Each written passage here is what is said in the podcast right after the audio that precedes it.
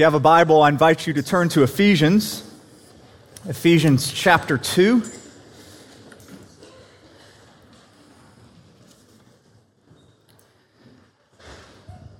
We're going to begin reading in verse 19.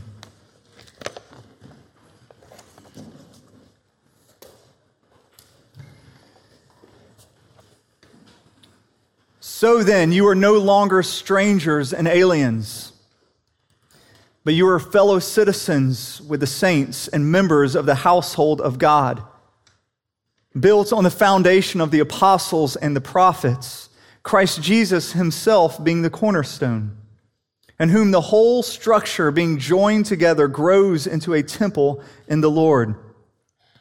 In him you also are being built together into a dwelling place for God by the Spirit.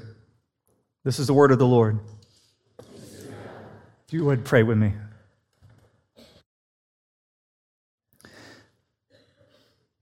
Father God, I pray that through your Spirit you would open up your word to us and we would come to see this glorious thing that you have built called the church.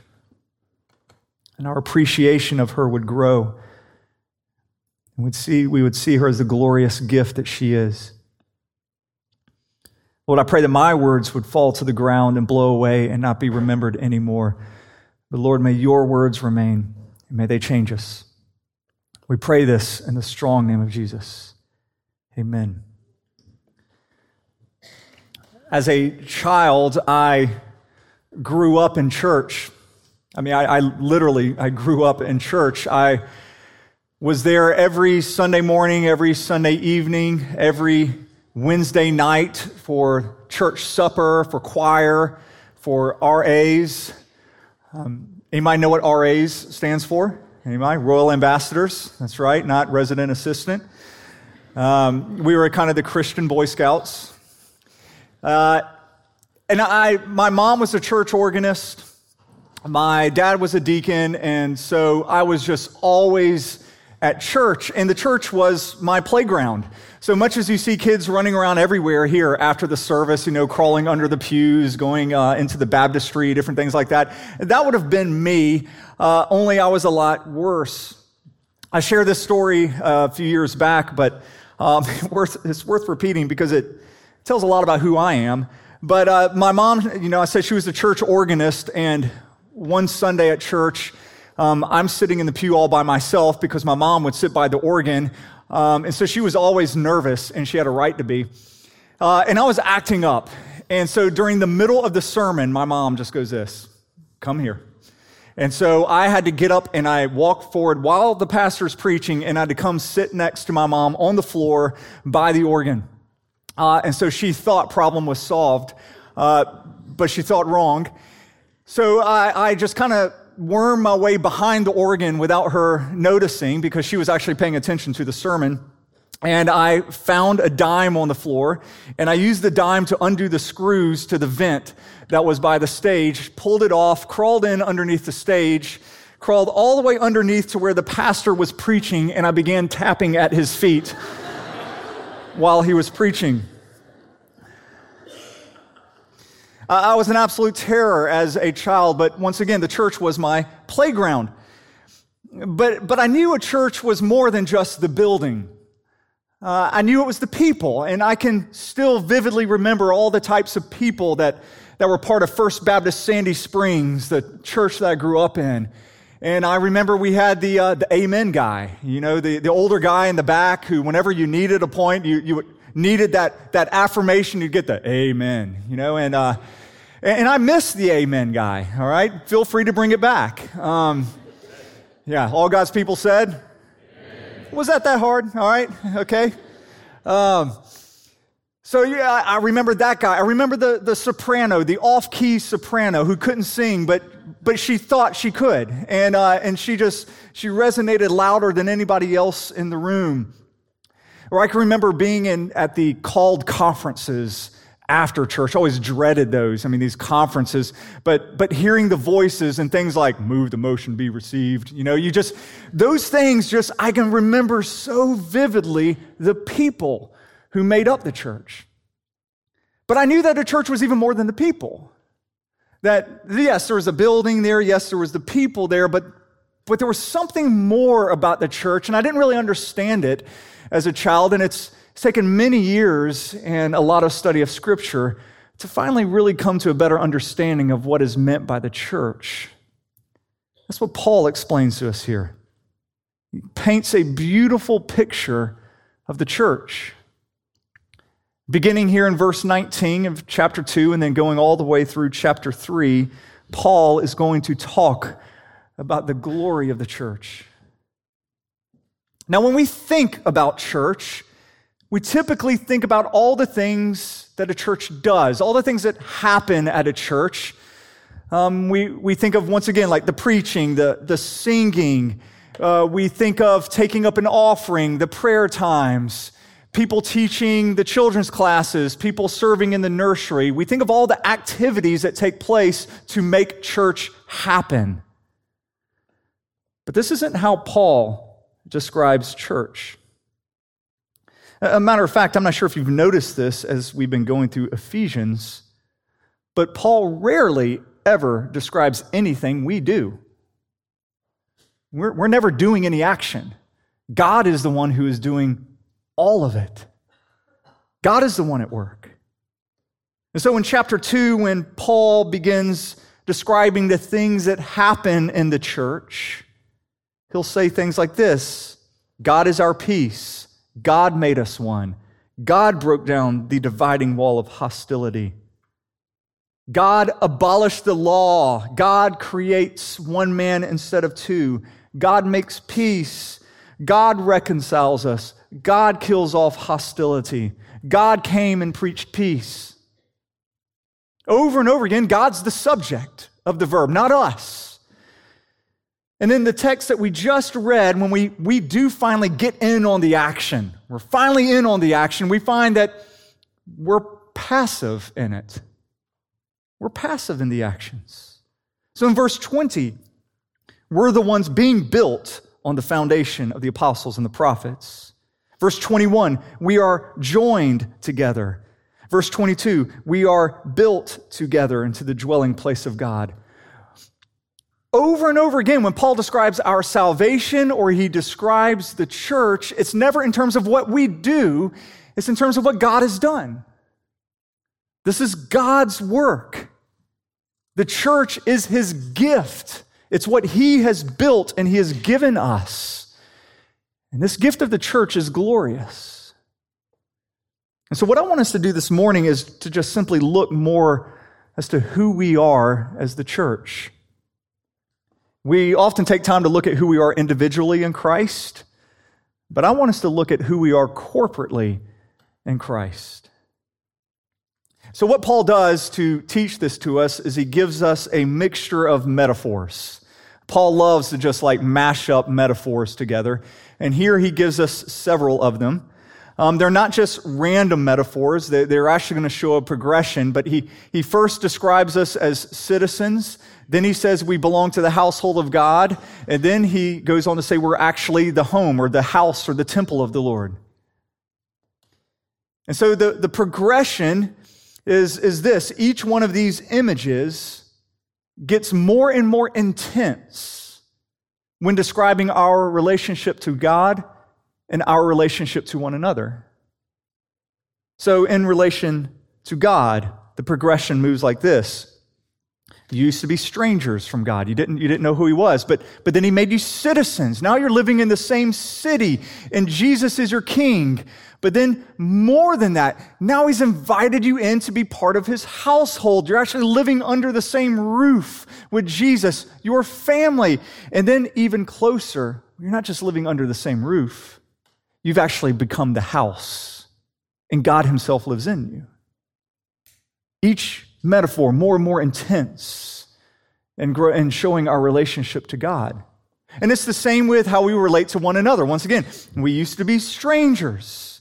But now we're all citizens of the same city. We live in the same city together.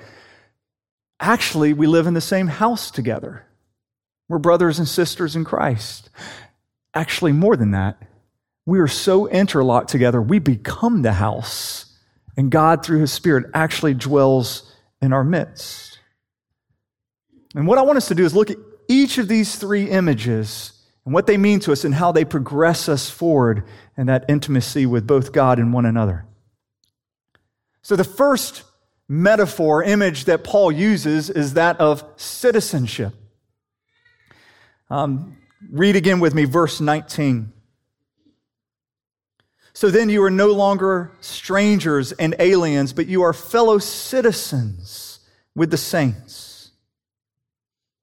Now, Jeff talked some about this last week, and so uh, I'm just going to speak briefly about this now. I'm not going to add many details. But what Paul's describing here is that we used to be strangers, we used to be immigrants, living in a city maybe with a temporary visa, but it was not our home. But now we are full blown citizens of the kingdom of God. Meaning that as Christians, we've essentially become a new race of people, a new citizenship. It's the language that Peter uses. And we read that earlier um, when we opened our service reading from Peter. He calls us a chosen race or ethnos, in which we are a new race of people. This is what Paul means in verse 15 when he says that there's no longer Jew or Gentile, but God has created in himself one new man instead of two. A new man has been created, a new race. And it's not that the Gentiles are now becoming Jews, or the Jews are now becoming Gentiles. Now there's something entirely new that's been created a new race of people, a new citizenship given. There's a new type of humanity that emerges. And can I just say that, boy, does that need to be proclaimed today? That needs to be proclaimed today that in church, it does not matter your race, it doesn't matter the color of your skin, it doesn't matter your nationality, it doesn't matter your ethnicity. The identifying marker in your life is that you are of Christ. That's all that matters is that you're of Christ. We are a new creation, a, a new race of people. Once again, it's not that one group is already established and welcomes another group in, or this group over here welcomes that other group in. God does away with the groups and he creates an entire new people, a new ethnos, a new race. This is what Paul's talking about when he says that we are a new humanity, and then later that we are all now citizens of a new, uh, a new nation, a new kingdom. First image, citizenship. Second is this we're in the household, we're in the same household of God. So no, no longer are we just in the same city, we're now living under the same roof. We're brothers and we're sisters in Christ, living in the same home with our Father. Now, Paul says that this home that we've been given to live in is built on the foundation of the apostles and the prophets. The apostles and the prophets, they're the ones who pointed us to Christ, who taught us about Christ. They're the ones who showed us the gospel. They're the ones who wrote scripture. And we need to remember that this is the foundation of the church. You can't change this foundation. You cannot improve on this foundation. As a church, you're not supposed to come up with some new culturally acceptable foundation for the church. I've told you this before, but hardly a week goes by that as a pastor, I'm not sent some email or some link to some article that talks about how the American church is declining and how we're moving into a post Christian nation. And I'm always sent these articles to read about. It's really uplifting that I get these. Uh, and then usually with that is that link to you know how you can preach better, or, uh, or, or usually a link to some webinar you could go to, some conference you could go to, uh, and really it tells you how to fix this problem. And their solution is is almost always this: your church needs a makeover. It needs a makeover. You, you need a facelift, if you will, so you can become culturally relevant once again. And that's the fix. But, but I would say that the church attendance has not been going away because the church needs a makeover. I'd say it's been going away because the church has given itself a makeover. It already has. And we see it over and over again how many churches have largely abandoned the gospel. They've largely already abandoned the authority of Scripture. And they're trying to build a new foundation on whatever the cultural sands are. And they're forever shifting. And then they're wondering why are people not coming? Why are their lives not being changed? Well, would you like to go under an ancient structure who keeps changing its foundation? No. What the church needs is to continually, continually proclaim Christ. Mean, here's the deal when Jesus is preached, when he is proclaimed, not just by me, but he, he is proclaimed by you, the real Jesus proclaimed, not some fictitious Jesus you know, that we just kind of make up, but the, but the Jesus of the Bible, when he is proclaimed by us, what happens is some people will find him uh, attractional. They will be attracted to him. And also, people will be repelled by him. Some people will find him utterly beautiful and will come to him, and other people will be repulsed by him. It's always been that way in the church. But if you preached a watered down, whatever culturally relevant Jesus you want to come up with, one that kind of looks just like you, just a little bit better, you put out there, the church just kind of, or the world looks at you and just kind of goes, meh, meh. There's no reaction. And the thing is that a Jesus that looks just like us is a Jesus that can't save us. It leaves the world without hope. And so the church has to remember our foundation, and it's Christ, it's the apostles, it's the prophets. Jesus himself is the cornerstone, which means he's a rock on which everything else is built. And we never change this, ever. Let's look at the next metaphor. The next image that we have is that we become a holy temple. Look at verse 21 again in whom the whole structure, being joined together, grows into a holy temple in the Lord. In him you also are being built together into a dwelling place for God by the Spirit. So, as we are joined to Christ, the cornerstone, as we're joined to him, we actually become joined to one another, and then we grow into the temple of God a place where God Himself will dwell.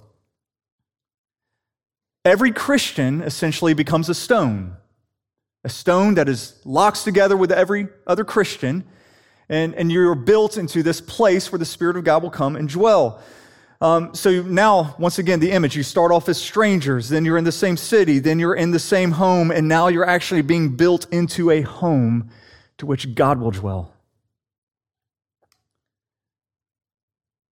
This is way more than just the intimacy of family. This is God in us. Now, did you know that the early church, the early church, the Romans didn't know how to classify them. So the Romans called them atheist. Is that interesting? The early church, they were called atheist.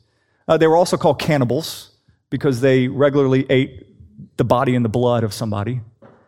Uh, they also were said to, com- to um, commit incest because they were calling everybody brothers and sisters, even those they were married to. Uh, so the Romans didn't know what to do with this whole new group.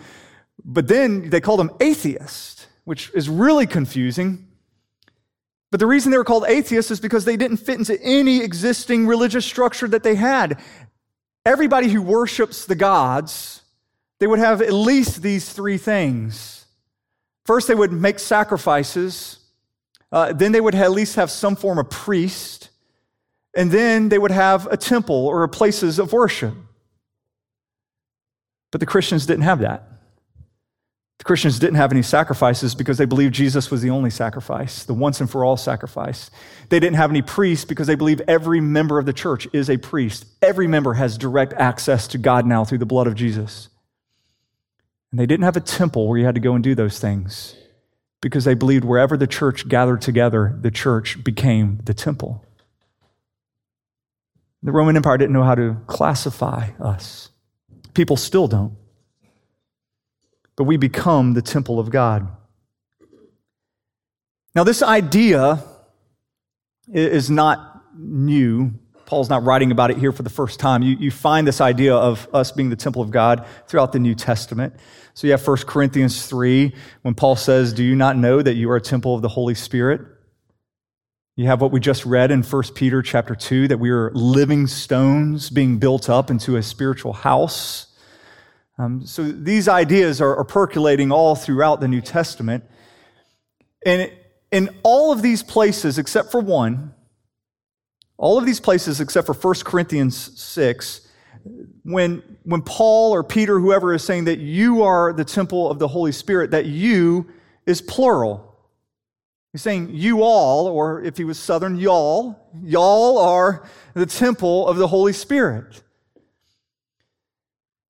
In 1 Corinthians 6, he says, You are a temple of the Holy Spirit, and he's talking about individuals. And yes, that is true, that each one of us becomes a place where the Holy Spirit comes to dwell. But the great emphasis in the New Testament is not on our individual being temples, but collectively, we become the temple of God.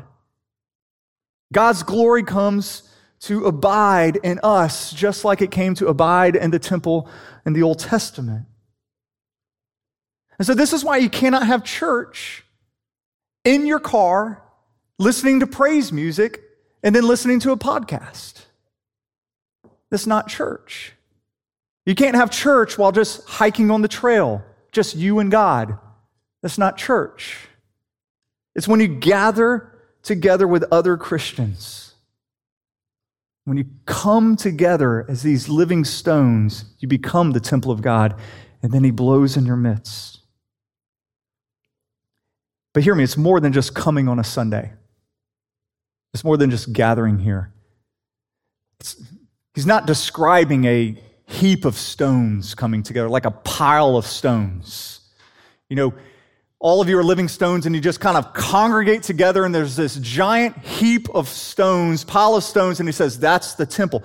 That's not the temple. That's not what he's describing here. Instead, there's, there's we're being built. They're, they're interlocking stones. There's a design to this. We're being joined together. Verse 21, he says that we are joined together. Verse 22, he says we are being built together. And what he's describing is each one of us as stones, God is taking, he's putting here, then he's mortaring together your life with another, then your life with another, and another. And he's building us all together as interlocking stones, creating the temple. So, once again, do you see the progression in intimacy now with one another? Went from strangers to now living in the same city, now living in the same house. Now you are so joined together, your lives are. It can only be described as you are built together into a house that now God Himself dwells. Is that what church is to you? But what Paul is saying here is that the closer you come to God, the closer you become to one another.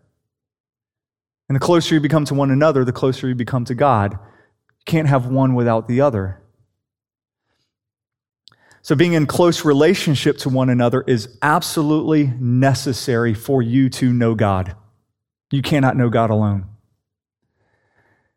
Uh, I can't think of anybody who illustrates this better than C.S. Lewis, as in most always. But in his book, The Four Loves, he has a chapter in there, a little article in there on friendship um, that really just, just illustrates this beautifully. Uh, Lewis was friends with a guy named Charles Williams and uh, Ronald Tolkien, who we know as J.R.R. Tolkien. Uh, together, they formed the Inklings. That was their little group name uh, for their friendship. Uh, and they, they were just fantastic friends. They had deep friendship with one another. And then Charles died. And so it was just Ronald and uh, C.S. Lewis together now. And Lewis is reflecting on that and he's trying to come up with some kind of silver lining from Charles's death. And he thought, well, I guess if there's any silver lining, it's this. At least I'll know Ronald better. I mean, at least I, now I have Ronald all to myself. And so our friendship will deepen and I'll know him more. But then he found as the weeks turned to months that he actually didn't know Ronald better. He knew Ronald less. And so he was just thinking and pondering why do I know Ronald less now that I have him all to myself? And so he wrote this. He said, In each of my friends, there is something that only some other friend can fully bring out. By myself, I am not large enough to call the whole man into activity. I want other lights other than my own to show all his facets. And now that Charles is dead, I shall never again see Ronald's reaction to a specifically Charles joke. Far from having more of Ronald and having him all to myself now that Charles is away, I actually have less of Ronald. I, don't care how great you are or great you think you are, you are not large enough to know God by yourself. You're not large enough. You need to see how God is working in the lives of all these other people. So, so if you are not in, in a stage of suffering, you need to be able to look at somebody who is suffering and see how God is relating to them. And in seeing that rela- relationship, you actually learn more about God. Seeing how God relates to each one of us individually actually teaches us so much about who He is. And you cannot get that in a car through a podcast. We have to be in relationship with one another. When you're uh, alone and you're singing your heart out in your car, and that's great, and you're worshiping however you, you want to worship there, and, and, and you're listening to the world's best sermon, hear this you're not getting to know God more than you would apart from a relationship. You're knowing Him less. He's called you to be a part of a church. Now, to be mortared to somebody, to be interlocked with somebody, means that you are so joined with them that their stability now depends upon you. And your stability now depends upon them because a structure is being built. And what it means is that if, if you're absent, the structural inter- integrity is at stake. Your absence leaves a gap, it leaves a hole. People should feel it, and you should feel it. The whole structure should suffer when you are gone. Is this your view of the church? Or does the church more resemble to you a heaping pile of random stones thrown together in which you're always looking around and you're singing next to people you have no relationship with, your lives are not intertwined with, you're just gathered with on a Sunday. Is that what Paul has in mind for the church? Is that what Jesus gave his blood for? Next week, we are going to introduce 103 new members to our church. 103 new members. And what we do is something called covenant membership, in which we actually make a covenant together that we're going to live life with each other, that we're going to encourage one another in the faith, that we're going to try to do all these different things together. But we actually think the nature of the church implies a covenant, that we do covenant with one another. And so there are all these one another's you're going to find in the Bible. There's over 70 one another's in the New Testament. Be kind to one another, love one another, be tenderhearted to one another, be patient with one another, gentle with one another, forgive one another. You're going to find all of these one another's. That implies an incredibly close relationship. You don't have to be patient or to forgive one another when you could just leave the person.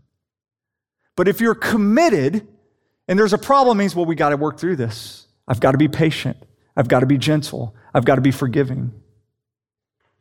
As a matter of fact, the closest thing we have to all of these one another's, the closest thing that we have in our culture is this wedding vows, in which the husband and wife pledge to be these things to one another. That's what the church most closely resembles. Once again, is that what the church is to you? Is that how you think of church? Are you, are, are you so interconnected with the lives of the people here that you would be missed? There would be a gaping hole in their life if you were absent. And if I could speak really direct here, I, I don't know if there's ever been a generation that has talked more about wanting, to, wanting community and has sacrificed for it less. That's all you ever hear is, I want to be a part of a community. I need to be part of a community. I do this. But then you look at your entire life is being built, and all you do is put yourself in isolation. Community comes at a sacrifice. You do actually have to give up other things in order to give yourself to a community. But what I consistently hear is things like this. You know, if it's whether it's sports or whatever, it's like, well, I got to be there because I don't want to let down my team. I don't want to let down my coworkers. I don't want to let down all these people, all these other things you've given yourself to. But what about the church? I'm talking about far more than just attending on a Sunday. That's preaching to the choir here, all right? Are you giving yourself to the church because Christ literally gave his blood for this gift to you to be a part of? Do you see the church as that glorious? The blood of Jesus is the mortar, if you will, that links our lives together. And I would just ask are you taking advantage of that? we remind ourselves of this at this table. We remind ourselves of the broken body and the blood of Jesus, the price that was necessary to give us this glorious gift of the church, to make us into a new race, to make us into a house where God dwells. And not only that, but to make us a place where God actually dwells in us. Pray with me. Our Father, we come to this table here so thankful for this glorious gift of the church. And I pray, Lord, that through your Spirit you would press into us just the beauty of this gift. That we would treasure this gift. We would take full advantage of what you have given us to the very cost of your Son, Jesus. We remember him in this moment. And we pray this in your name, Jesus. Amen.